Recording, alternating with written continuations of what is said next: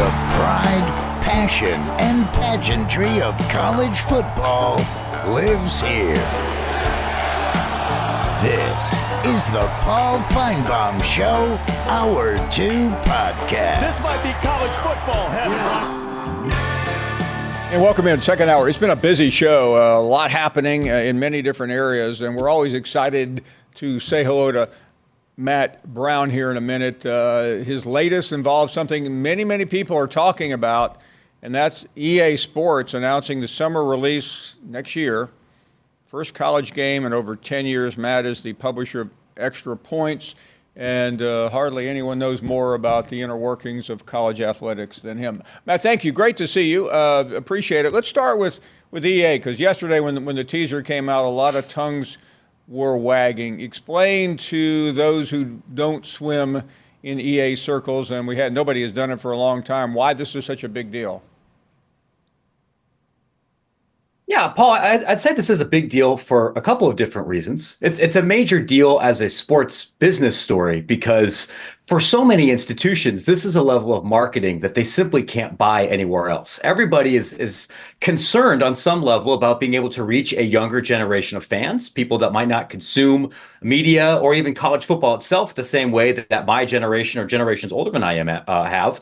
And video games are a great way to reach those people. So within the industry itself, there's a lot of excitement about this game. There's a lot of excitement for nostalgia reasons. We haven't had this for a decade. If you're somebody in your anywhere, I think from your late 20s to early 40s 40s, this might have been a foundational part of your middle school, your high school, your your college experience. Now you get a chance to have that back.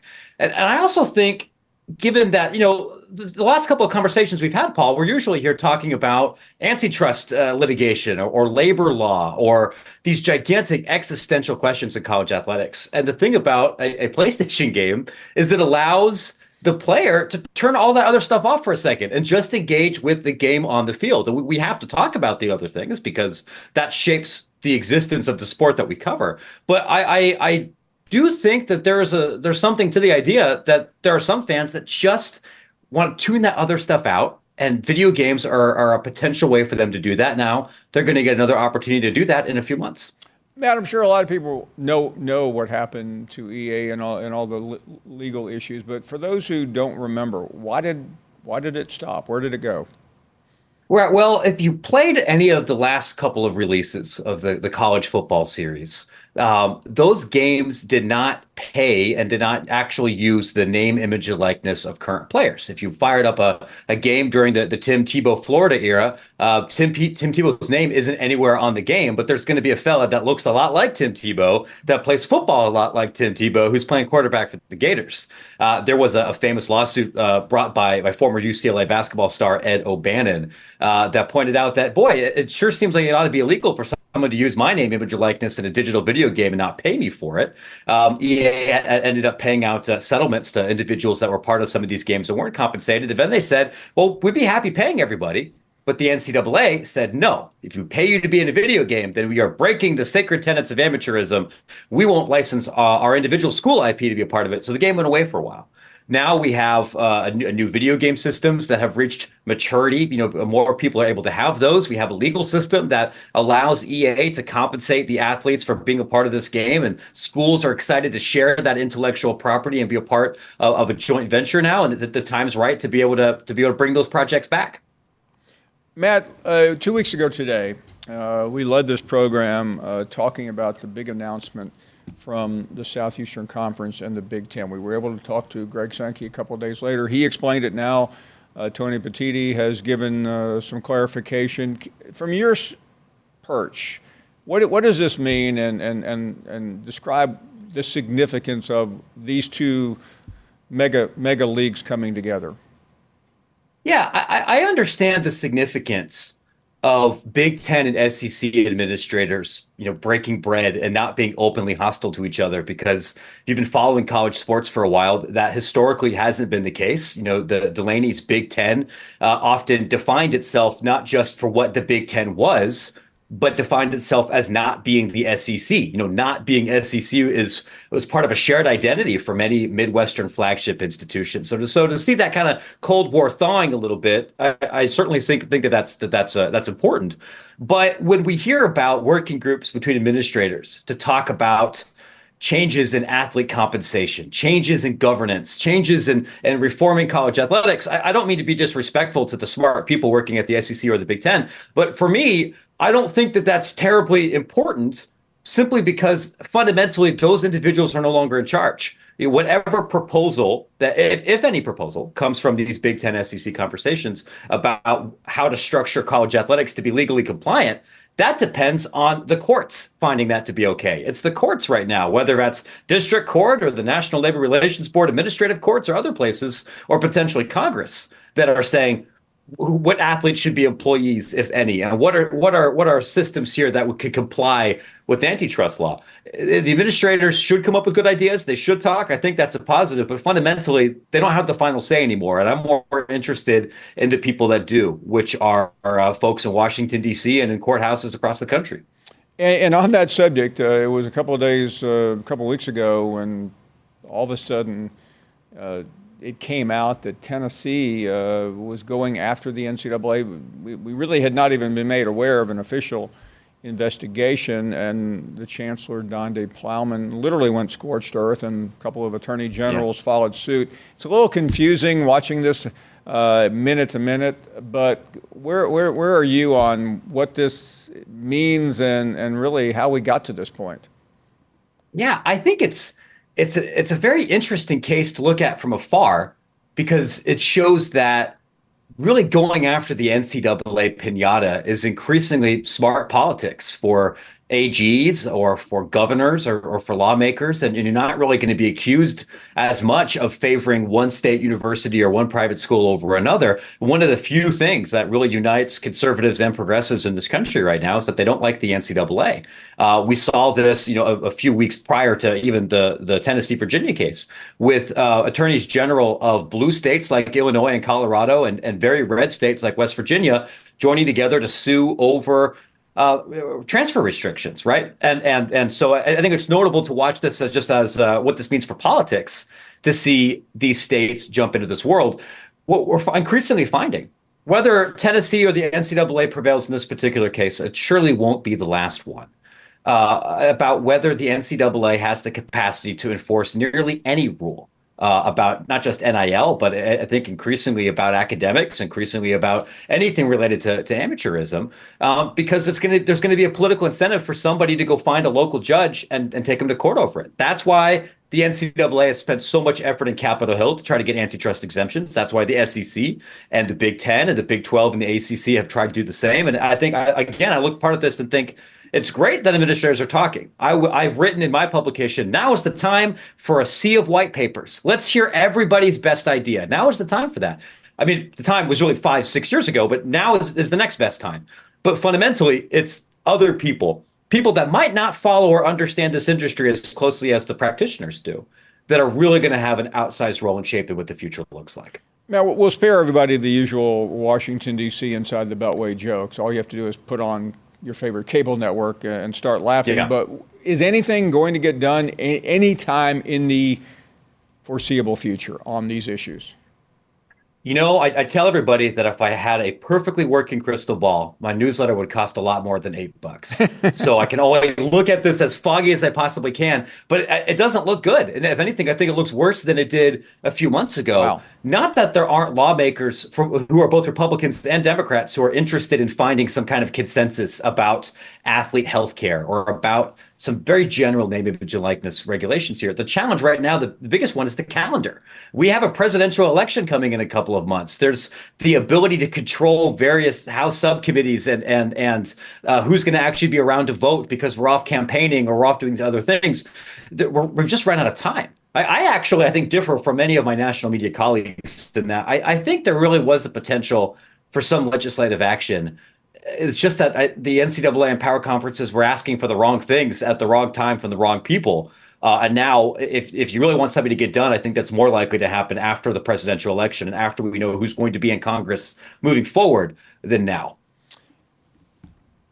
you, you always hear the phrase, you know, I don't want to get into politics, but I have to get into politics to ask this next question. It's a pretty obvious question. Uh, between the two candidates, or as when you broaden it among the houses of Congress, uh, being Republican or Democrat, which one favors something getting done more? Yeah, it's, it's actually, I think, a really fascinating question because the politics around college sports are not so completely neatly R and D as maybe many other issues. I think it's fair to say that, very broadly speaking, Democrats are more likely to support college athlete legislation that is broader in scope meaning that it, it, it, goes after not just NIL and not just potentially the NCAA's ability to enforce rules, but also about protecting labor organizing, not just for college athletes, but potentially for other industries in the South. They're, they're, more likely to look at uh, holistic health care uh, or other uh, athlete rights issues, whereas Republicans, broadly speaking, are more likely to be sympathetic to some of the NCAA's arguments and want for much narrower uh, uh, leg- legislation regarding NIL or anything else. The, the really key issue at this point even more of a name, image, and likeness is about employment because between Dartmouth and the National Labor Relations Board regional office, USC and the NLRB, potentially Johnson v. NCAA, and potentially other cases after that,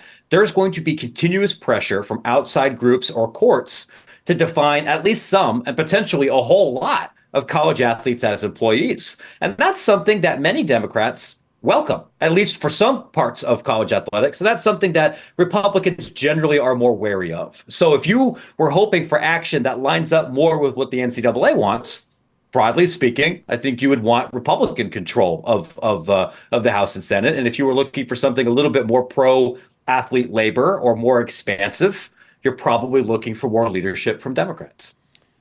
I'm still confused about uh, the election, but uh, but you've helped me immensely on, on, trying to, to handicap it from a sports standpoint. Great to have you on, that. Uh, nobody does it better. We really appreciate your time. Paul, it's my pleasure. Thanks for having me. Great to talk to you, Matt Brown, joining us from Extra Points. We are going to uh, run to the break here with your phone calls around the corner. We're coming right back. You're listening to the Paul Finebaum Show podcast. This podcast is proud to be supported by Jets Pizza, the number one pick in Detroit style pizza. Why? It's simple. Jets is better. With the thickest, crispiest, cheesiest Detroit style pizza in the country, there's no competition. Right now, get $5 off any eight corner pizza with code 8SAVE. That's the number eight, S A V E. Go to jetspizza.com to learn more and find a location near you.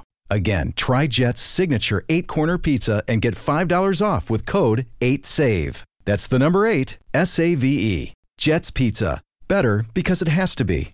Is your schedule too packed to see a doctor about your erectile dysfunction? Well, with HIMS, now you can get treated for ED without stepping foot outside your door. They're changing men's healthcare by providing access to affordable sexual health treatments from the comfort of your couch. HIMS provides access to doctor trusted ED treatment options such as chewable hard mints, brand name treatments like Viagra, or generic alternatives for up to 95% cheaper. The process is simple and entirely online. Just answer a series of questions and a medical provider will determine the right treatment option. If prescribed, your medication ships to you free, no insurance needed. So what are you waiting for? Join the hundreds of thousands of trusted HIMS subscribers and get treated. Start your free online visit today at hims.com slash Paul. That's H-I-M-S dot com slash Paul for your personalized ED treatment options. Hims.com slash Paul. Hard mints are chewable compounded products which are not approved by or verified for safety or effectiveness by the FDA. Prescriptions require an online consultation with a healthcare provider who will determine if appropriate. Restrictions apply. See website for details and important safety information. Subscription required. Price varies on product and subscription plan. Welcome back. Emma starts it starts it off for us. Uh, hello, Emma. Hello. Hi, how are you? Good. How are you? We are doing great. Thank you. I'm from Grant Alabama, home of the pa- DR Patriots. Oh wow, that's that's fantastic. Glad to hear from you. And I'm a big fan of your show. Well, thank you. What what uh, what do you think? What, what's on your mind today? Is Nick Saban taking Corso's place? Uh, not exactly. Uh, I think uh, Emma, the Corso is going to remain on the show according to the show's producers. Nick Saban will be there for his expert analysis, not for his ability to put a uh, a uh, mascot's head on his uh, shoulders. Thanks for the call. Trey is up next. Hey, Paul, two things today, and then I want to give you the answer to my trivia question. I think it was Tuesday or Wednesday. Okay. Um, that was a great phone call by Jim. A lot of credit to Jim today. But I, he said something Tuesday. I want to know how this is possible. He said he never listens to Squirrel because everything he says is a lie. Well, if you don't listen to him, how do you know what he's saying is a lie? That's a really good point. I mean, he did say it, so I was just asking. And I want to tell you something. The guy that's the big Georgia fan, the interview you had, you know what he reminds me of, Paul? He reminds me of a little schoolboy that's kind of whining and begging for your approval on everything he says. He's it, it's just I don't know how to explain it, but he just seems kind of whiny to me. he- here's what Paul, you know, I agree with you. Uh, the problem with Griff, and I don't mind his opinions. I am my I, what I do mind is the uh, disingenuous road to his opinions. Oh, I agree, but it's just I don't know. It just don't come over well to me. It sound and he hardly ever talks about Georgia. But Paul, the answer to the trivia question about if you're fouled shooting a three point shot at the wrong basket and the ball Right. goes in, Okay. whenever you shoot the ball at the wrong basket, it's not considered a try or a shot. But it does count if it goes in. Since it's not considered a try, it don't count as a three. It counts as a two. Ooh. So therefore, you're not considered as in the act of shooting. Okay. So then you have to go back and look and see if that is the 17th foul to put you in one and one, or if it's the 10th team- foul and puts you in the double bonus. And if it's not, you just bring the ball on the sidelines. If it is, you shoot the free throws accordingly. That's how the rule Well, goes. that's good. Because uh, you know what, I could not sleep sleep last night trying to figure out what the answer to that was. yeah, I'm sure. You have a great weekend, my friend. Y'all take you. care. You bet, Trey. Trey was definitely an official in his former life. Richard in Montgomery, Alabama, is up next. Hey, Paul. I'm the guy that called last year about trying to hook up I-Man with a exorcist. I don't know if you remember Oh yeah, my I do call. remember that. Yeah, I've had a lot of priests who called me about that.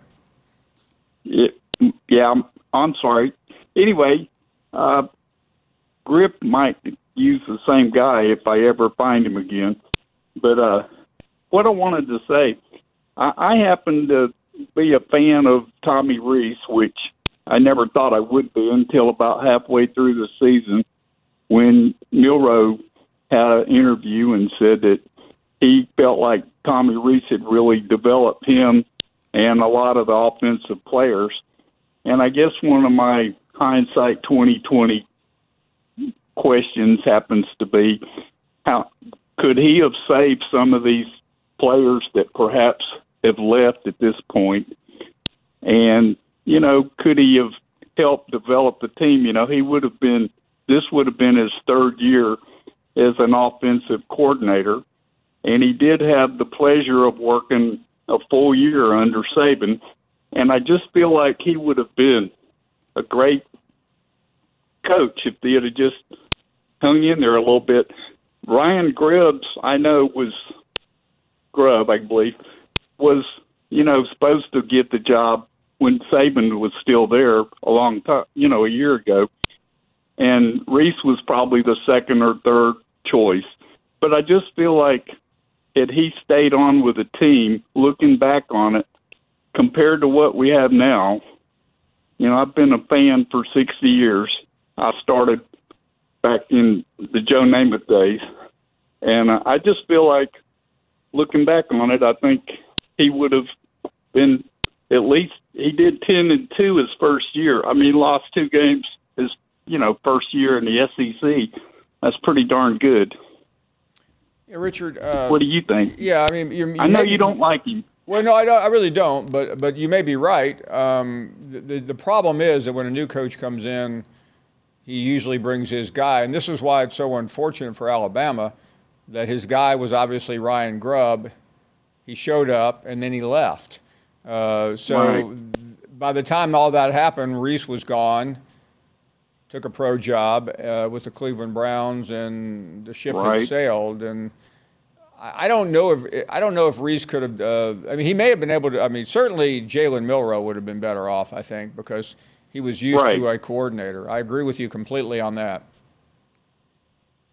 Okay, well, I just want to say, like I said, I'm I'm not a Notre Dame fan and I'm not a Tommy Rees fan, but I sure was a fan after halfway through the season. He No, seemed no. to really in, in fairness to. Tommy Rees, uh, you know, I, I did think he was clueless early on, but he did help Alabama get in position. And one thing, uh, I just uh, remember Saban telling me this several different times during the year uh, when we saw him that uh, he really believed in Tommy Rees. Now, he sees it, he knows a lot more about it than I do. I mean, I'm sitting here, I'm sitting up uh, from a distance, uh, but but I appreciate your call very much. Thank you.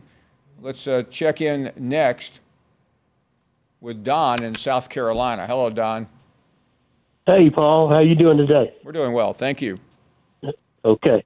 Hey, I really enjoy your show. I've been listening for years, and I'm calling in response to the Griffith interview today. Yeah. As a Georgia Bulldog fan, I was really surprised at his comments, and I don't agree with much of it. But I will say this Georgia is not looking forward to Texas. Georgia's not looking forward to Alabama. Georgia's concentrating on Clemson. And anyone that thinks Georgia's not taking everybody serious hasn't been paying much attention to college football. So that's about all I've got to say today. And go Bulldog. Well, thank, you. Yeah, uh, let me let me recap. I realize some of you maybe just, you know, just be getting out of work or getting home or wherever you're getting us. Mike Griffith was here over an hour ago. Uh, he said a couple of things uh, because listening to Griffith, you, you don't always it makes you want to go crazy sometimes. Uh, but essentially, he said that Alabama, that Georgia and Texas are Georgia, then Texas is in the, in the upper echelon of the SEC. And he said Alabama's in the next tier with endless number of schools. He said Georgia is really looking forward to that game in Texas, blowing right past the Alabama game on September 28th. And, and this was the, the thing that really blew us all away. He essentially said, I do, I'm doing some interpretation here, but he essentially said he thinks Nick Saban will come back to coach Alabama because, in his mind, DeBoer is a short timer, and that Saban, two to three years after being on TV, will come back and take over the program. We will take a short break on that note. Yes, it is Friday afternoon, and it's almost 5 o'clock where we are, if you know what I mean. You're listening to the Paul Finebaum Show podcast. Hi, it's Mike Greenberg letting you know ESPN Bet is ready to take you through all the biggest sports moments this spring. The official sportsbook of E ESPN has exclusive offers and markets from Scott Van Pelt, Stephen A. Smith, and me, plus many more. From the playoff intensity to finally getting out to the ballpark, there's no better time for sports fans. Sign up today. New users get a bet reset up to $1,000 in bonus bets if your first bet doesn't win. Download ESPN Bet today. What a play! Must be 21 plus and present in select states. Gambling problem? Call 1 800 Gambler. Terms and conditions apply. See app for details. This podcast is proud to be supported by Jets Pizza, the number one pick in Detroit style pizza. Why? It's simple. Jets is better. With the thickest, crispiest, cheesiest Detroit style pizza in the country, there's no competition. Right now, get $5 off any eight corner pizza with code 8SAVE. That's the number eight, S A V E. Go to jetspizza.com to learn more and find a location near you. Again, try Jet's signature eight corner pizza and get $5 off with code 8SAVE. That's the number eight, S A V E. Jet's Pizza. Better because it has to be. And welcome back. Ted is up next. Good afternoon, Ted. Good afternoon, Paul. I'd like to say a few things about the Mike Griffith hit piece. Yes. Okay. Uh, you know, he he said Seattle was um, insinuating that Alabama was tricking the players Oh yeah, I forgot about that. until the until the portal closed, but uh, that had to be untrue because Seattle didn't even have their head coach yet after the portal closed. And way I'm thinking, you don't hire an offensive coordinator before you hire a head coach. And by him making that statement, he's trying to fuel discon- I mean, um, distrust between the players towards the coaching staff.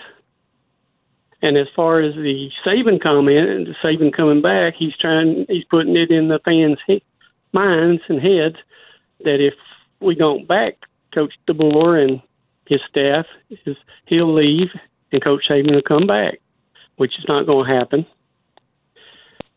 And one uh, one last thing, I won't take too much longer, but he mentions Alabama losing two assistants. Well, actually, Tennessee lost an assistant. Ole Miss, Texas A&M, Texas, and Florida, they all lost assistants to the NFL too. Missouri lost an assistant to LSU. Auburn lost a couple of assistants, and Old Griff forgot to mention conveniently that Georgia lost two assistants this week. And that's that's basically all I wanted to say about the hit piece. And thank you for thank you. Uh, listening to my call. your call, uh, Mo. Well, you got Mo. Good afternoon. Good afternoon, Mr. Goodtree. Thank you. I believe that's the correct translation. That is exactly German, the is not? translation. You are correct.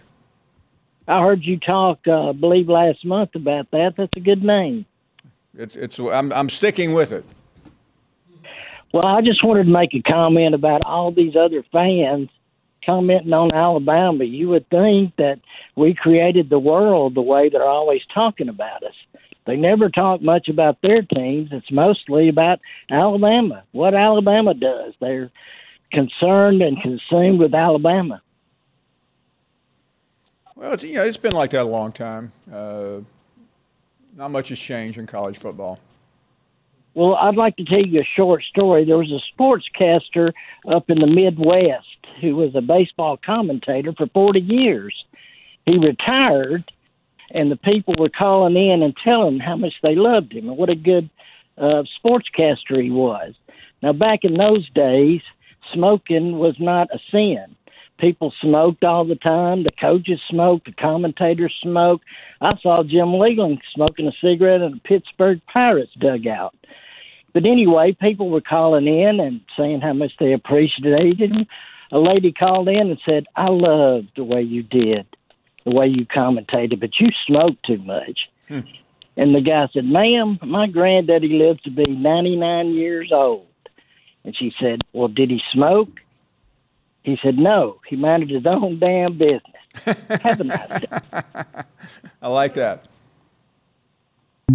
Thank you for the call. Mic drop. Elliot, Ohio, next. Paul, you can never count Alabama out. They still got Jalen Milroe, who has that long ball, can get past the secondary, but that's not why I called. I called to find out who the heck is doing your brackets. Is it influence from ESPN? Because how can how can John from St. Louis and Elliot from Ohio be on the bubble while while uh, what's his face from Columbus, Ohio is in? He didn't even call you for Valentine's Day. When's the last time he called you, Paul? Jeff. Well, we, we had to decide, uh, call or no call, who was the best Ohio caller. He may not even be alive. We don't even know. He might be DQ based on not reading right now. We don't know because we we don't hear from him. Well, okay, Jeff well, Elliot, uh, the person in charge is in the other room right now listening to your call. So Randy! Uh, it's, uh, by the way, it Get not, off the Randy, is, Randy. Randy is not involved in the. oh, it's ESPN. It's one of the. It's one of the. It's one of the uh, ESPN suits. It's that. It's that ESPN influence that's been killing all of our brackets way back to the beginning of time, favoring. Well, this time they're favoring Columbus, Ohio. So I don't get Uh, that. b- That's by the way, right. Randy, unless you would like to be involved in the bracketology, Randy wants nothing to do with it. So, uh, Elliot, ma- make a case why you are such a good caller because I haven't heard anything yet. Ah, you know, because I stand by my team. Isn't that number one? Number one trait of a Finebaum caller. They stand by their team. Number two trait of a Finebaum caller. They call in even when their team's losing. Number three trait of a Finebaum caller. We have great stats and we have great takeaways that other people comment on. I'll have to come up with some more. Well, these these are these are compelling, Elliot. Elliot, you started off on the bubble. You're no longer you're no longer even eligible after this call. Goes the other way, Paul. Don't take me off the bubble. Put me in. Okay, uh, we want you to be in. No, seriously, you will you will get in the tournament. All right. You have my word on that. Oh, okay. I got your. I got Paul Finebaum's Yeah, you. Uh, I mean, you may have to play a play-in game to get in the play-in game, but you'll be in there. I'll be in there. Hey, if Bash can do a. Uh, Would you, uh, by the way, would you accept uh, an, an NIT invitation or, or not? Ah, yeah. NIT is not even basketball. okay, okay. So is you're it? out of the NIT. And there, isn't there like another tournament too, the CIIT or CBI? Stop. I belong in the tournament. No, Okay, we are going to. Uh, okay, you have No to. you- Sesame where, Street uh, where in Ohio do you live? Northern, southern. Columbus, Ohio. I'm right. I'm going to go Oh, you're find in, Jeff. you're in, you're in and knock him Seatown. out. Okay. Um, Buckeye all the way, Paul. yeah, you might have to. You might have to drive over to Akron for a play-in game. we got we got one at the Firestone plant up there. Hey, we play big ball here at Nationwide Arena. What are you talking about? Yeah, you just fired your coach yesterday. I know all about it. Women's basketball is killing here, though. Okay, well, Now I we'll sound put like you, Bash. We'll put you in the. Well, well, we don't have a women's tournament, but every, everybody is everybody is eligible for our tournament. Hmm. Okay, Elliot. Uh, listen, we're, the field's not being determined for a couple more weeks, so don't don't let today's setback hurt your feelings. No, no. I'm bringing my A game, Paul. I'm bringing my A game. I- I- Elliot, one last question: If if we had to, if you had to meet anyone in the in the opening round, uh, you could you could determine it. Who would it be? Who could I take out in the opening round? Yeah, who do you feel like you can handle? Who does everybody want to handle? I'm in every day of the week, Paul. I'll take I'm in down. Okay, I like that. You're not you're not running. You're not running. I like that. I'm not running. I'm going up against it, Paul. Buckeyes are taking it this year. Killing I, it. I noticed how you avoided anybody from Missouri because you probably still have that beat down in your head. Yeah, we want to. Did you see our guy on the bike during that game? He didn't even care. He's like, I think I'll go ride a bike. Yeah, I, I told you my story on the game, Elliot, or maybe I didn't, but uh, I was on a plane to uh, L.A. that night, and I had to sit behind two disgusting Michigan fans who were getting drunk and cheering for Missouri the whole way. Oh no! And by the Oh, way, I didn't mind them cheering from for Missouri, which I was too, but I, I minded all the noise. It was it was a, it was like midnight, and I was hoping maybe to catch a Z. Hey, thanks for the call, appreciate it. And Skipper is up next. Thank you, Paul, for taking my call. Aye, aye, Skipper. I'm a Georgia fan. Started watching football in 1946, and uh, you have very good uh, reporters on that. Are very intelligent, and then you bring on Mike Griffith. Uh, he is not a representative of Georgia. I just, I just wish it wasn't on there. Every time he's on there, I get upset. And then I remember about four weeks ago, you had a guy on there from Alabama named Jim that really got upset. I can understand why. I'd, I'd uh, in my point, point uh, in my opinion, Mike Griffith is not. He's just ludicrous, and he just beats around the bush and goes on and on and on. That's By the all I got to by say the way, about the that. entertainer I'll ask- just uh, sent me a note. He he was offended by being compared by, by Griffith being compared to Ludacris. We take a break. More to come. It is a wild Friday afternoon here on the program. You're listening to the Paul Finebaum Show podcast. We're back Friday afternoon. Everybody feeling good, middle of the month, and John is next in St. Louis. Hello, Paul. Hello, John. Paul, the name and the town that you are from. The name of the town is. Uh, I feel like I'm. I've got to get my password to get back on uh, American Online. Um, it is uh, Memphis. Uh, that's where I was born, Memphis, Tennessee. Well, that's good. Anyway, Paul, yes, I'm uh, on long distance this afternoon, and I uh, I was going to talk about uh, a little a little different kind of a slant this afternoon since it's a Friday. But I I was curious, Paul, as to what events or people in your life, besides the obvious, you know, your parents and role models, had really a major effect on your life and kind of what those were, and then I'll tell you about mine. Well, yeah, I mean, I, I, I know I know you said the obvious, but uh, I can't really uh, answer the question without stating the obvious. And uh, my mother, uh, my father, uh, you know, ha- had a profound effect on me, and he still does, even though I lost him at, at 15 years old. And then my mother became my mother and father. Uh, so those those two really shaped the beginning of my life, and and, and since then, uh, the most important person in my life has been my wife.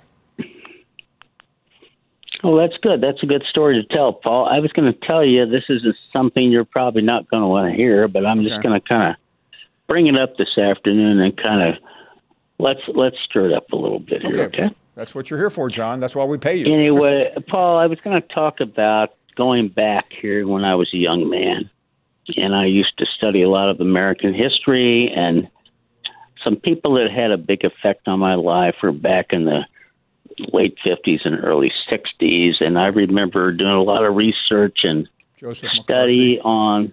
Remember the Hess case, Paul? Yeah, Alger Hiss.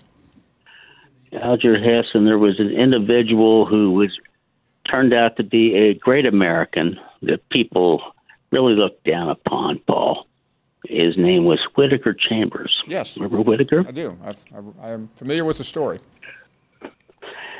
What's that? I said I am familiar with the story. Are you now, or have you ever been a communist? Well, Paul, that's what I'm saying is that his actions really prevented a lot of destruction to the country and a lot of embarrassment to the country at a time where we were really becoming involved with uh, Eastern Europe in a Cold War state. Yes. And I believe that, you know, a lot of people discounted his impact. And I, I think he did a lot of good. Do you have any opinion about that or? Well, listen, um, I I don't. Uh, I mean, I studied that case, uh, the Alger Hiss case, uh, who was convicted of what, uh, some something, um, espionage. Uh, but I, I really, uh, I found I found that to be a very troubling period of, of, of, of American history when people's lives were ruined by baseless allegations by people like uh, Joseph McCarthy and many others. Well, who could those other people be? Well, there are a lot of people, uh, a lot of actors, uh, a lot of uh, people in Hollywood, a lot of people in entertainment who who were literally uh, ruined because of uh, false and baseless allegations. Yeah, I would agree with that. And then, Paul, can we segue Very- very to another to issue? that. What was that? Can we segue to another topic? I wish we would. Yes. Yeah, let's segue here. Let's lighten things up a little bit here. And, and I know. Uh, By the way, you, a never told me. Uh, so those are the two. Those are the people that influence your life: uh, Alger Hiss and Whittaker Chambers. Partially, Paul. Oh, okay. Anyway, I want to talk a little bit about. John, you have know, you ever I- been accused of something that uh, wasn't true? Is that where? Is that the genesis of all this? Well, Paul, I have I have been accused of some things over the years, and I Of was espionage? That, ki- well, it kind of segues into another uh, another topic I was going to talk about tonight, and uh, I know your callers. Oh, you guys kind of laugh about kind of the cliches I use. You know, like I talk about the young man and wake up and smell the coffee, but uh, actually, a lot of the uh, cliches I pick up, like young man and sir and over and out, those actually have come recently from the job I've had the last seven or eight years at the Juvenile Delinquent Center. Well, I, well, first of all, that's uh, I'm, I'm really glad to know you're working there. I think uh, that's a very worthwhile thing to do to work at the Juvenile Delinquent Center. Yeah, and then the other one, I can tell you when I was sued, I'm not going to tell you what happened. I was sued uh, a number of years ago, and the lawyer that had to go to court about kept using the uh, cliche "wake up and smell the coffee." Right. So that's where I picked up on that one. Wow. So So you've been falsely accused of something, or were you correctly accused of something? yeah, I was, and I actually won some money out of that Oh, deal. So uh, I made a good, good little nice I've been sued a few on that. Times. Yeah, I mean, if you're not important, you're not going to get sued. Yeah. So uh, anyway, Paul, it's kind of, I guess it's turned out to be a John, boring thank you, call and good night. You're listening to the Paul Finebaum Show podcast.